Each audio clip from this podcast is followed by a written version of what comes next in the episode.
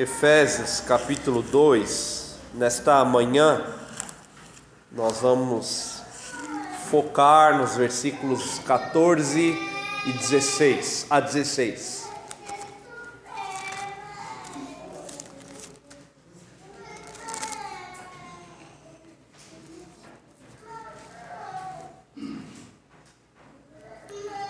Vamos ler do 11 ao 22 e aí depois nós vamos ler todos juntos do 14 ao 16. Portanto, lembrai-vos de que outrora vós, gentios na carne, chamados incircuncisão por aqueles que se intitulam circuncisos na carne por mãos humanas, naquele tempo estáveis sem Cristo, separados da comunidade de Israel e estranho às alianças da promessa, não tendo esperança e sem Deus no mundo. Mas agora, em Cristo Jesus, vós que antes estáveis longe, fostes aproximados pelo sangue de Cristo, porque Ele é a nossa paz, o qual de ambos fez um, e tendo derribado a parede da separação que estava no meio, a inimizade, aboliu na sua carne a lei dos mandamentos na forma de ordenanças, para que dos dois criasse em si mesmo um novo homem, fazendo a paz, e reconciliasse ambos em um só corpo com Deus, por intermédio da cruz, destruindo por ela a inimizade. E vindo, evangelizou paz a vós outros que estáveis longe, e paz também aos que estavam perto, porque por ele ambos temos acesso ao Pai em um espírito.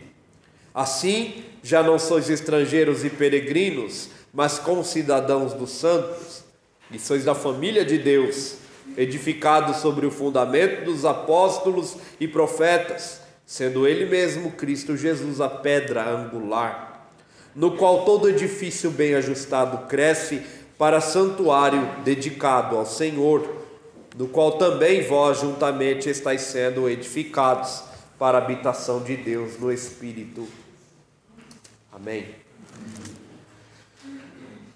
Senhor, nós te agradecemos, ó Pai, por tua palavra lida neste culto, sendo central em todos os atos deste culto oferecido ao Senhor. E agora, Pai, paramos para ouvir a exposição da palavra pregada Ajuda-nos, ilumina a nossa mente, nossa compreensão, Senhor. Em nome de Jesus. Amém. Meus irmãos, a carta escrita pelo apóstolo Paulo aos crentes que viviam na cidade de Éfeso é uma carta que tem o objetivo de ensinar a natureza da igreja aos crentes e como eles deveriam viver à luz deste ensinamento sobre a doutrina da igreja. O apóstolo Paulo estava encarcerado na cidade de Roma, uma prisão domiciliar, e ele escreve então esta carta para os crentes que haviam é, crido na mensagem do Evangelho, como nós vimos no versículo, no capítulo 1, no versículo 13, em quem também vós, depois de ouvistes a palavra da verdade, o evangelho da vossa salvação, tendo nele também crido, fosse selados com o Espírito Santo da promessa. Então as pessoas da cidade de Éfeso, elas ouviram a mensagem, creram na mensagem e foram então selados com o Espírito Santo. E Paulo agora ensina que eles estavam dentro do plano redentor de Deus. No capítulo 1, ele fala que o plano de Deus era que Cristo morresse e os crentes ouvissem a mensagem, crescem na mensagem e fossem selados com o Espírito Santo da promessa. Depois o apóstolo Paulo, irmãos, ele descreve a natureza pecaminosa na qual aqueles crentes viviam no capítulo 2, versículos de 1 a 10. e mostra como Deus os salvou, regenerando o coração daqueles crentes por meio da sua rica misericórdia e por causa do grande amor com o qual Deus amou aqueles crentes.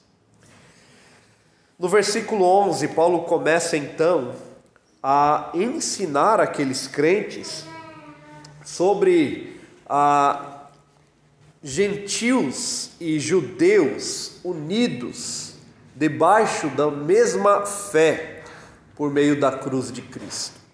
Aqui nós estamos observando então como o apóstolo Paulo ensina aqueles crentes gentios que eles estavam agora unidos com crentes que haviam se convertido do judaísmo para o cristianismo, colocando a sua fé em Cristo, e agora eles estavam unidos em um só corpo. Paulo, agora, depois de dizer que eles estavam longe, chamados de incircuncisos na carne, estavam longes né, é, da comunidade de Israel, viviam sem Cristo e eram estranhos às promessas, sem esperança e sem Deus no mundo, eles foram aproximados por meio do sangue de Cristo que verteu Cristo que verteu a sua vida para o salvar. Agora eles não eram mais estranhos, agora eles faziam parte da família da fé da família da aliança. Então, todos aqueles que eram crentes judeus deveriam enxergar os gentios que se converteram por meio da mensagem do Evangelho como irmãos na fé, irmãos em Cristo. Cristo é aquela é é a pessoa que une judeus e gentios, judeus crentes que se converteram ao cristianismo, com gentios que também se converteram à mensagem do Evangelho. Hoje, então, irmãos, nós vamos aprender a partir do versículo 14 até o versículo 16 que a morte e ressurreição de Cristo ela trouxe a todos os crentes gentios e judeus muitos benefícios. Primeiro, o benefício de reconciliar estes dois, judeus e gentios crentes, em um só corpo. O segundo benefício é que estes crentes, unidos a Cristo, foram reconciliados com Deus. Este é o segundo benefício. Então, a morte de Cristo reconcilia crentes de é, culturas diferentes e crentes agora unidos em um só corpo. A morte de Cristo também os reconcilia com Deus é, em Cristo. E veja, irmãos, que o problema da desunidade, da desunião, ele aparece desde o Éden. É um problema antigo. No Éden, quando o homem pecou, o homem desobedeceu a Deus, ele teve o seu relacionamento com o Criador rompido. Antes o homem tinha prazer de é, se encontrar com Deus na viração do dia. Ele tinha prazer neste relacionamento com Deus. Quando o homem pecou, desobedeceu a Deus, a primeira reação foi se esconder. Deus chama Adão e Adão se esconde de Deus. Então, o relacionamento entre o homem e Deus, ele foi rompido, quebrado por causa do pecado. O segundo relacionamento rompido foi o relacionamento entre o homem e o seu semelhante. Quando Deus pergunta a Adão: Adão, você comeu a árvore que eu, o fruto da árvore que eu havia proibido? Adão então diz: Senhor, a mulher que o Senhor me deu, ela me deu fruto e eu comi. Ali nós temos o primeiro rompimento relacional entre o homem e o homem. O homem e a sua esposa, por causa do pecado, agora eles têm o relacionamento rompido. A morte de Cristo ela traz solução para esses dois tipos de rompimento. Ela reconcilia o homem com o homem e reconcilia o homem com Deus. Essa morte de Cristo, então, em primeiro lugar, irmãos, ela trouxe a paz entre homens. É isso que nós vemos no versículo 14 a 16. No versículo 14 a 16, nós vemos Paulo ensinando que Cristo é a nossa paz. Cristo é a nossa paz, o qual de ambos judeus, crentes convertidos a, a, a Cristo e gentios convertidos a Cristo, de ambos ele fez um. Fez um. E tendo derribado a parede da separação que estava no meio da inimizade, aboliu na sua carne a lei dos mandamentos na forma de ordenanças, para que dos dois, judeus e gentios, criasse em si mesmo um novo homem, fazendo a paz. Meus irmãos, nós já vimos na última semana que o judeu ele tinha uma certa rivalidade com o gentil. E até que o, o, o crente judeu, convertido a Cristo, entendesse que estava dentro do plano redentor de Deus incluir também na família da aliança gentios, até que esse entendimento fosse elucidado, eles continuaram permanecendo resistentes a essa é, a este plano redentor de Deus. Mas veja que a morte de Cristo, ela então, ela, ela quebra esta desunião, esta separação. O texto diz que a morte de Cristo não só fez desses dois um só povo, mas ela também derrubou a parede de separação que estava no meio, que Paulo chama aqui de inimizade. Existia uma parede que separava o povo. Existia uma parede que funcionava como algo que separava o povo dentro de um relacionamento verdadeiro. Veja que essa parede então ela foi derrubada, a parede da inimizade, ela foi derrubada pela morte de Cristo.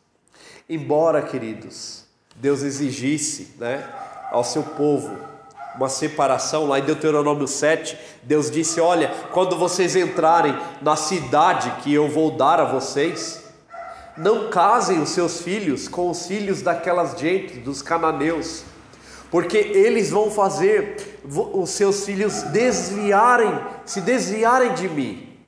Então, quando vocês chegarem naquela cidade, vocês vão é, destruí-los por completo. Essa mensagem é a mensagem do juízo. Israel funcionava como um juízo para os gentios, para os gentios de Canaã.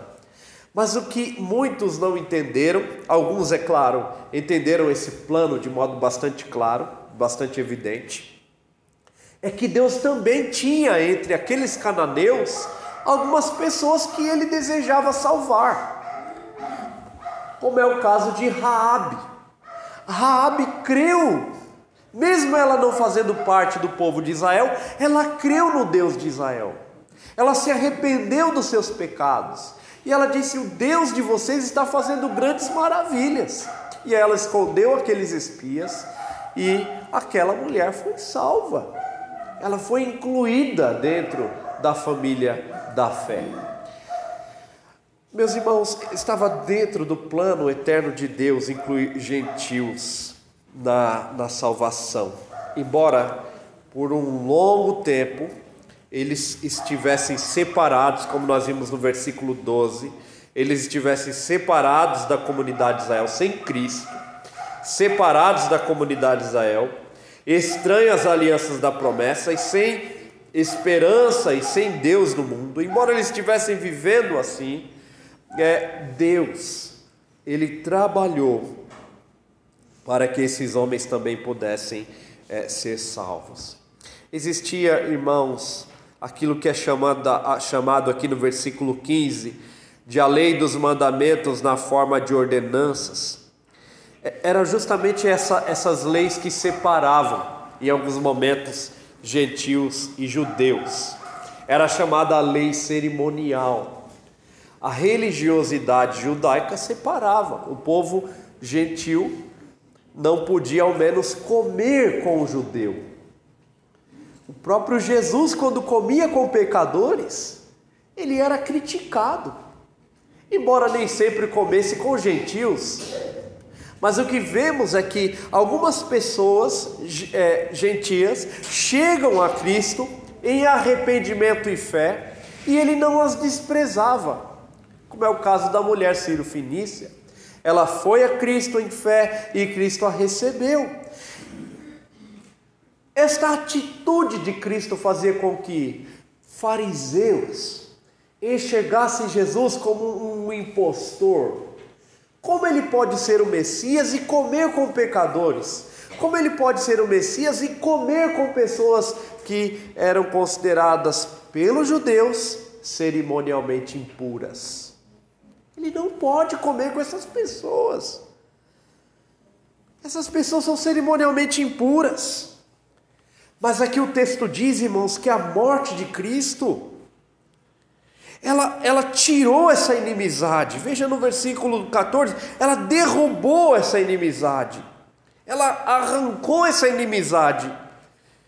Porque a morte de Cristo, ela aboliu a lei dos mandamentos na forma de ordenanças, para que dos dois criasse em si mesmo um novo homem, fazendo a paz. Aqui o apóstolo Paulo está se referindo à lei cerimonial. Os judeus, eles tinham que cumprir uma série de leis cerimoniais, eles tinham que sacrificar animais, tinham as festas anuais, tinham os sacrifícios que eles faziam como prova do seu arrependimento. Então a religião judaica era uma religião repleta de sangue, de sacrifícios. E aquela, aquela, aquela cerimônia, aquele cerimonialismo separava os judeus dos gentios. Os gentios não tinham um acesso totalmente livre a essa religiosidade judaica.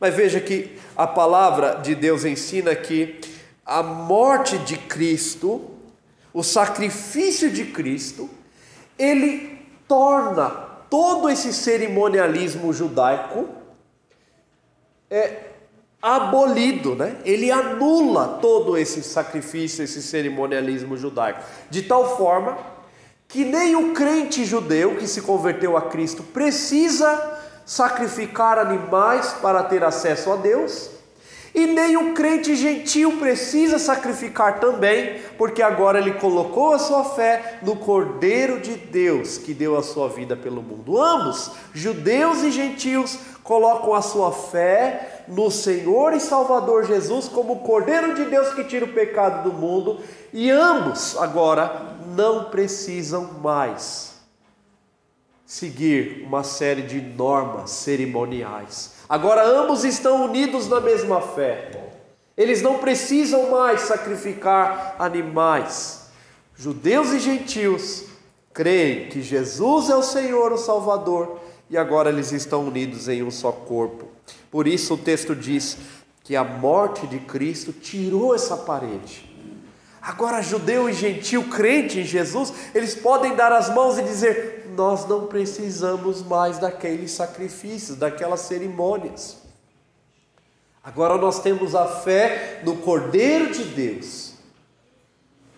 Agora não há nada que nos separa. Por isso, irmãos, Paulo diz que na morte de Cristo, na carne de Cristo, ele aboliu aqueles mandamentos na forma de ordenanças para que dos dois criasse em si mesmo um novo homem fazendo paz. Ele faz paz.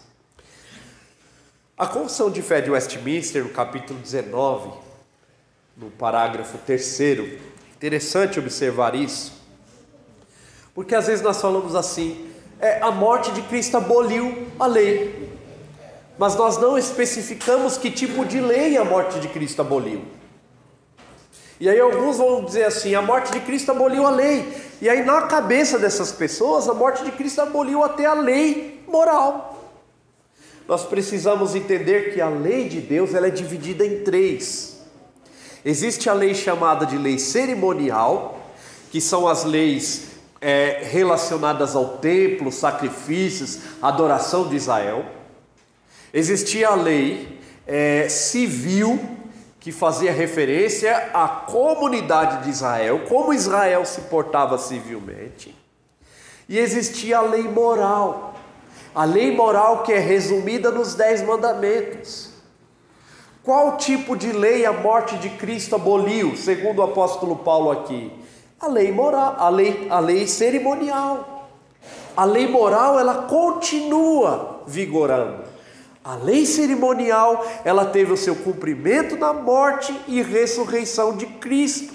Agora nós não precisamos mais sacrificar. Já pensou se nós vivêssemos ainda debaixo de uma lei cerimonial? Talvez alguns dos irmãos chegariam aqui com um cabritinho amarrado em uma corda, dizendo: Olha, eu trouxe já o meu sacrifício. Ou outros com uma ovelha, ou alguns com uma pombinha. Nós não precisamos mais disso. A morte de Cristo tornou esses sacrifícios nulos. Nós não precisamos mais deles. Veja o que a confissão então diz. Ela diz que além da lei moral, Deus ele foi servido dar ao seu povo de Israel, considerado uma igreja sobre a sua tutela, leis cerimoniais que contêm diversas ordenanças típicas. Essas leis que em parte se referem ao culto e prefiguram Cristo, as suas graças, os seus atos, os seus sofrimentos e os seus benefícios, e em parte representavam várias instruções de deveres morais, estão todas abrogadas sob o Novo Testamento. A morte de Cristo, então, ela cumpriu todas aquelas leis cerimoniais. Nós não precisamos mais seguir uma série de leis cerimoniais. Não precisamos. Nós deixamos a, a, a lei cerimonial. Por isso, irmãos, agora em Cristo, gentios e judeus, eles estão unidos e podem desfrutar dessa unidade no mesmo corpo, como marca característica da igreja de Cristo, de tal forma que na igreja de Cristo não pode haver mais judeu, gentil, escravo, livre, homem, mulher Todos estão unidos em um só corpo, o corpo de Cristo.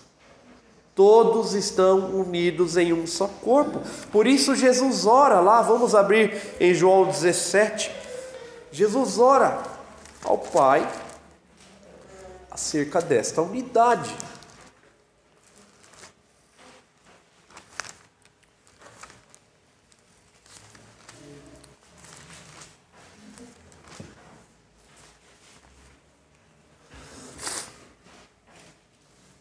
João 17, versículo 11. Veja: Já não estou no mundo, mas eles continuam no mundo, ao passo que eu vou para junto de ti. Pai Santo, guarda-os em teu nome, que me deste, para que eles sejam um, assim como nós. Versículo 21.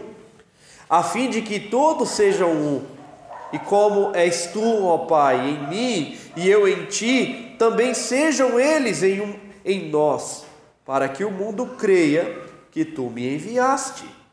Eu lhes tenho transmitido a glória que me tens dado, para que sejam um como nós o somos. Agora notem uma coisa importante. Essa unidade não deve ser entendida como uma, uma unidade ecumênica. Alguns vão dizer assim: nós temos que ser unidos, até mesmo com aquele que professa uma fé diferente de nós. Não. Essa unidade cristã é a unidade onde todos estão debaixo da mesma fé, uma só fé, um só Senhor, um só Espírito, onde estão todos debaixo de uma mesma fé. Eu não posso e não, e não, e não há como eu ter paz e unidade com aquele que defende doutrinas contrárias à palavra de Deus. Essa unidade ela diz respeito então, essa paz ela diz respeito então a todos aqueles que estão debaixo da mesma fé, que creem no mesmo Cristo, de modo correto, creem nas doutrinas das Escrituras, creem no Senhor e Salvador como único redentor creem na igreja, creem nos sacramentos, creem na vida eterna, na condenação eterna, creem na Santíssima Trindade. Essas doutrinas fazem com que o povo agora seja unido em um só corpo. Cristo então lhe traz essa paz, queridos. Traz essa paz, essa paz que une é, pessoas em um só corpo. Agora, o segundo tipo de unidade que a morte de Cristo traz e de paz que a morte de Cristo traz é a paz com Deus. É a paz com Deus. Versículo 16 a 18. E reconciliasse ambos em um só corpo com Deus, por intermédio da cruz, destruindo por ela a inimizade.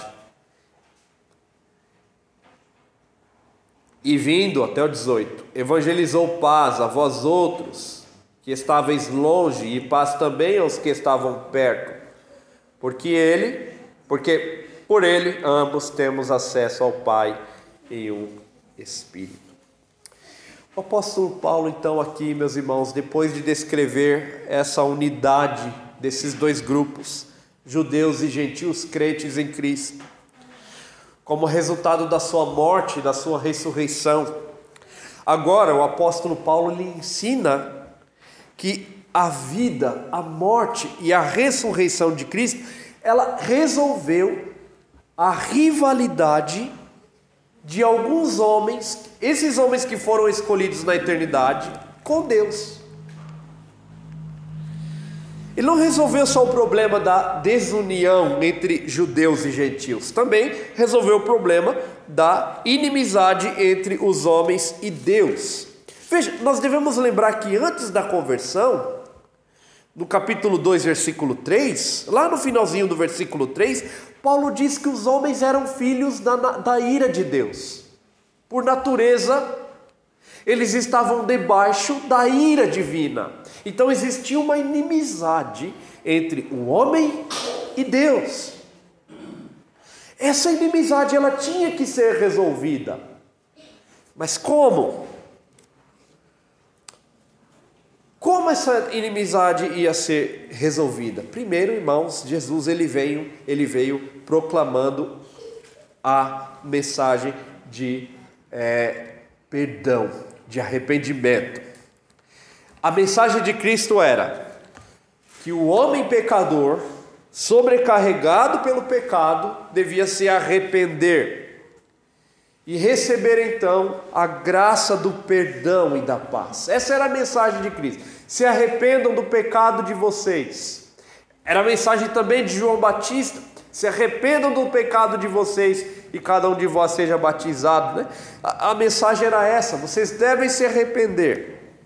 A mensagem de Cristo ela tinha esse objetivo de levar o homem a, a, a Deus por meio de um coração contrito e quebrantado.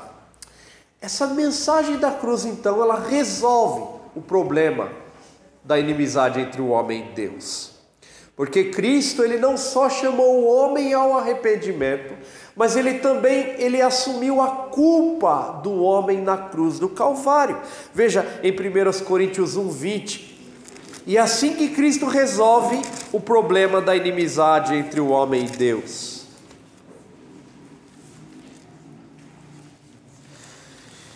E aqui, irmãos, nós vemos que essa mensagem, ela não era uma mensagem eletiva, né? É, porque Jesus chama gentios e judeus ao arrependimento. Todos os homens devem se arrepender. Judeus, mesmo estando debaixo de promessas, de privilégio, Jesus chamou os judeus ao arrependimento. Vocês devem também ser. Em alguns momentos, Jesus chama de raça de víboras, porque eles não queriam se arrepender, eles não queriam se voltar a Cristo. Todos os homens devem se arrepender e crer que Jesus recebeu nosso a culpa recebeu a, o castigo do nosso pecado. É, 1 Coríntios 1, 20 e 21. Veja. Vamos ler tudo juntos. De 20 a 25. Onde está o sábio? Onde o escriba? Onde o inquiridor deste século? Porventura não tornou Deus louca a sabedoria do mundo? Visto como na sabedoria de Deus o mundo não conheceu por sua própria sabedoria. Aprove a Deus salvar os que creem pela loucura da pregação, porque tanto os judeus pedem sinais, como os gregos buscam sabedoria.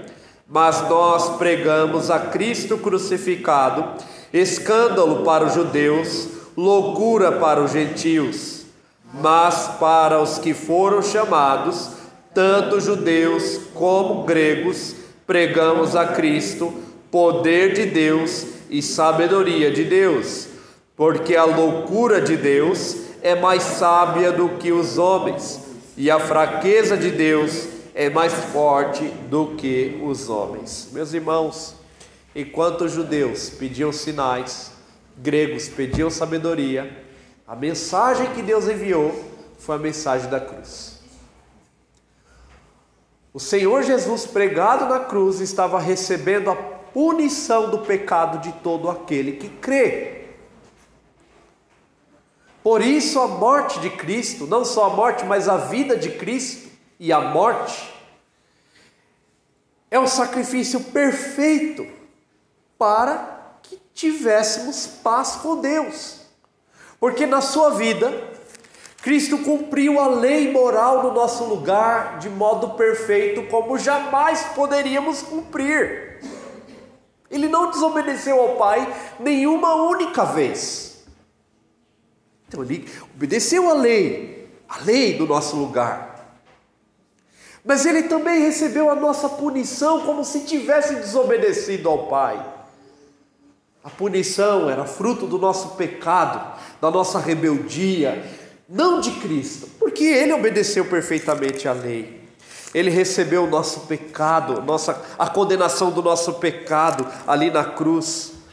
O apóstolo Paulo diz que ele foi feito pecado por nós, foi feito sacrifício de pecado por nós. A ideia é essa: ele foi feito um sacrifício de pecado por nós.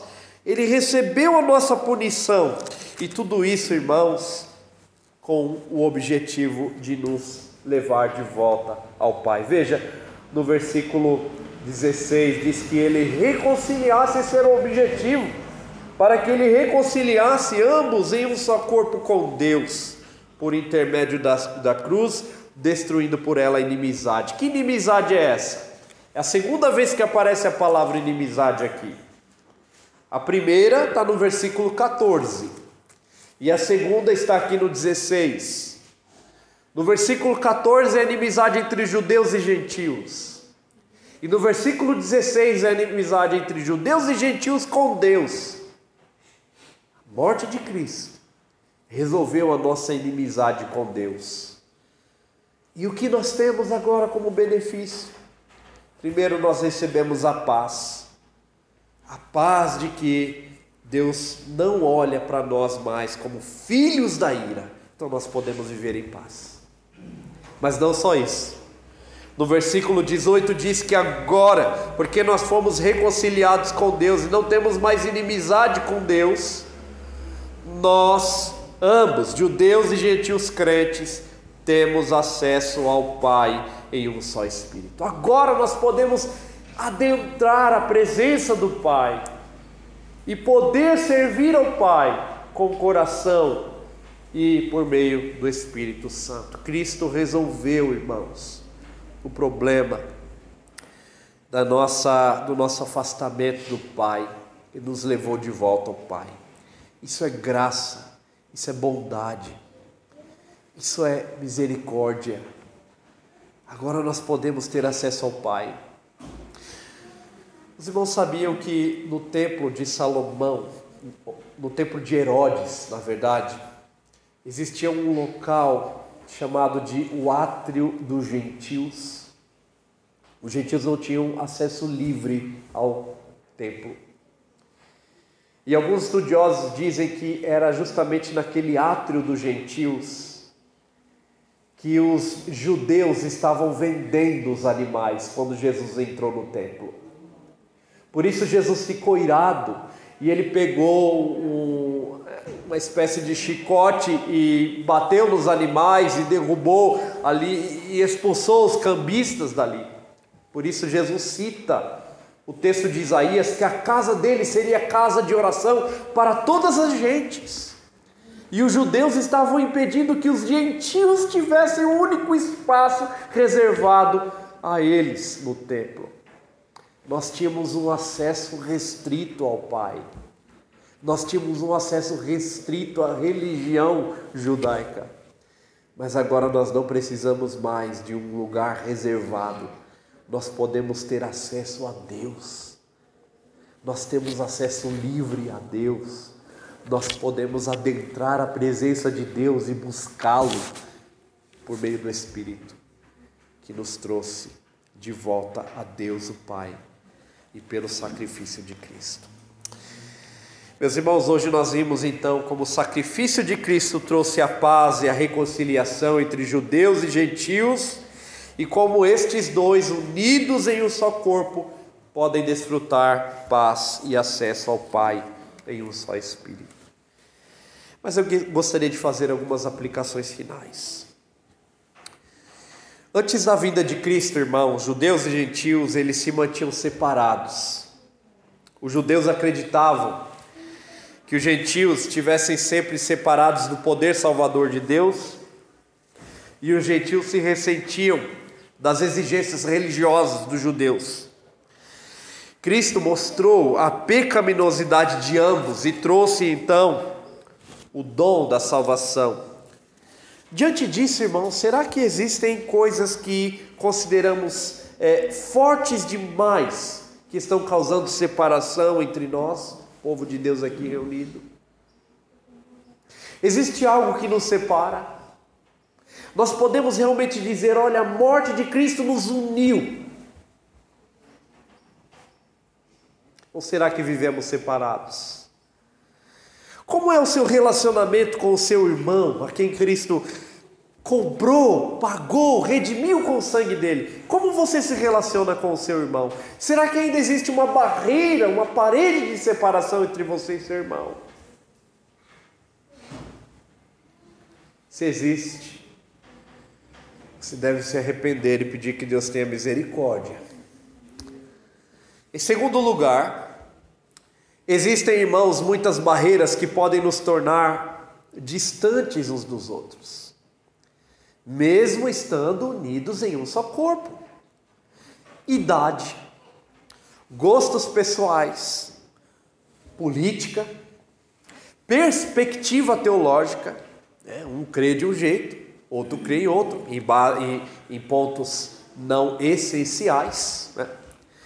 Por conta desses detalhes, nós gostamos de ficar com aqueles que são mais alinhados com os nossos gostos pessoais, construindo assim, irmãos, muros de separação. Ah, ele defende tal ideia, tal ideal, não vou me relacionar com ele, porque ele defende esse tipo de coisa. Meus irmãos, lembre-se que Deus deu a sua graça para viver em comunhão até mesmo com as pessoas mais diferentes de você. Isso é graça da unidade em Cristo. Terceiro e último lugar, com a obra de Cristo, irmãos, nós usufruímos o privilégio de adentrar a presença da a presença santíssima de Deus. E como você tem desfrutado desse privilégio em oração? Você ora e tem a certeza de que você está entrando na presença santíssima de Deus que Cristo garantiu a você? Como você desfruta esse privilégio? Como nós entramos aqui no lugar de adoração para adorar a Deus? Será que nós temos essa consciência de que estamos adentrando a presença santíssima de Deus?